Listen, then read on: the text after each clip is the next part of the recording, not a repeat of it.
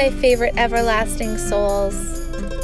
This is Nikki Hillis, and this is the Eternal Being Free podcast.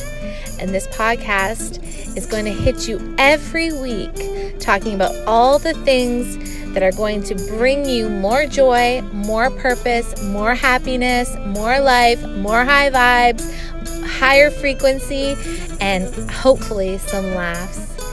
Stay with me and let's get happy. Hello, children. Oh, it is late at night. Sitting around the campfire, crackling warmth, little shoots of embers spurting in the air. You can feel the heat against your shins. Mmm. Perfect night until you, during conversation, say, Oh, I'm too old to try that. God damn it! Why the fuck are you saying that? Driving me crazy. Give me a headache. I swear to God, I, I can't help but think, like, what do you think this life is for? Why are you here? Are you here to go to school, get a job, marry Mr. Right, Mrs. Right, you know, whatever, procreate, don't procreate, pay taxes, retire? Is that what you're here for? That's it? Is it? Because I mean, if it is, I mean, and you're happy about it, all the kudos to you as long as you're happy. I mean, go for it. Knock your socks off. That sounds great. But if you're sitting there going, mm, I don't know. Oh yeah, Becky, um I I thought about changing departments, but you know what? Like there's a manager over there and I'm not sure um well, yeah, um, I thought about um going on that vacation to that new place I'd never been before. But you know what? We always go to Florida every year, and I always stay in the same condo, and I feel really comfortable there. And um, that's where Bob always likes to go, and I'd like really like to go to Mexico. But Bob's really comfortable going to um the Daytona 500 every year. Like seriously. I'll say this to my friend tonight we were talking about something and just kind of going back and forth about it.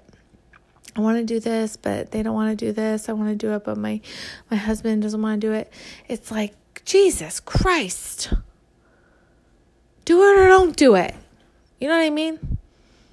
It's this compound emotion that gets attached to it, like the story that plays on and on. It's like, okay, do the thing and love that you're doing it, or don't do it and love that you're not doing it. But don't do it and regret it, or don't do it and regret it.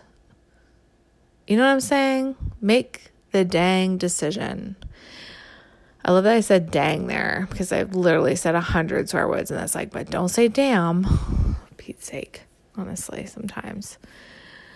But for real, guys, you're never too old, you're never too big, you're never too small, you're never too um whatever excuse it is. That is fear. Okay? Fear is our brain is always trying to keep us safe. This is 100% its job. Don't touch the fire, it's hot.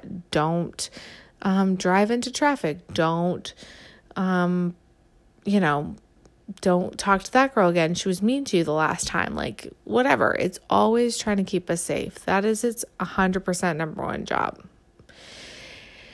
It's also thinks that your brain thinks that you're the smartest human being on the planet. Like, it doesn't know how fucked up you are. So, it's going to try constantly to prove you right. Oh, Nikki, you think every man you're going to meet is a cheater? Well, let's just meet all the cheaters in the world, why don't we? Because we want you to be right. We don't want you to be wrong. So let's subconsciously pick up on all these traits of cheaters and then be like, wow, what a surprise. I'm right. Every guy meets a cheater.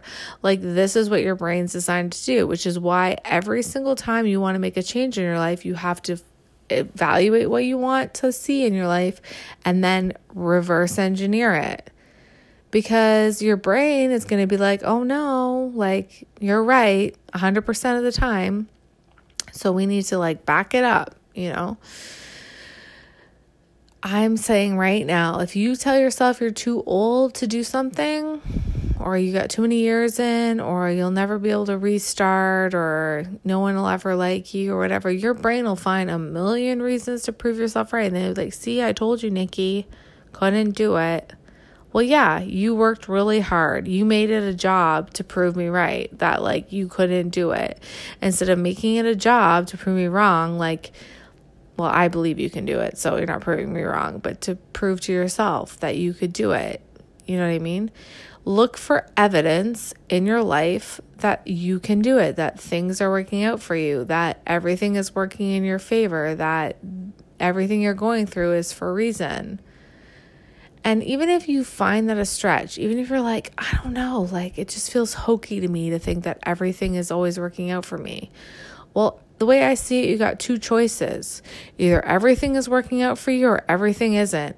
What feels better? Think about that. What feels better? Does it feel better to think that everything is always working out for you or to think that everything isn't? So your man cheats on you you can think that that is the worst thing that ever happened to you. You can think it's the best thing ever happened to you. Does it change the cheating? No, still did it. But maybe it's for the best. Mm. Up to you. How do you want this your life to play out? Create what you want. You're not a victim of your life. You're a creator of it.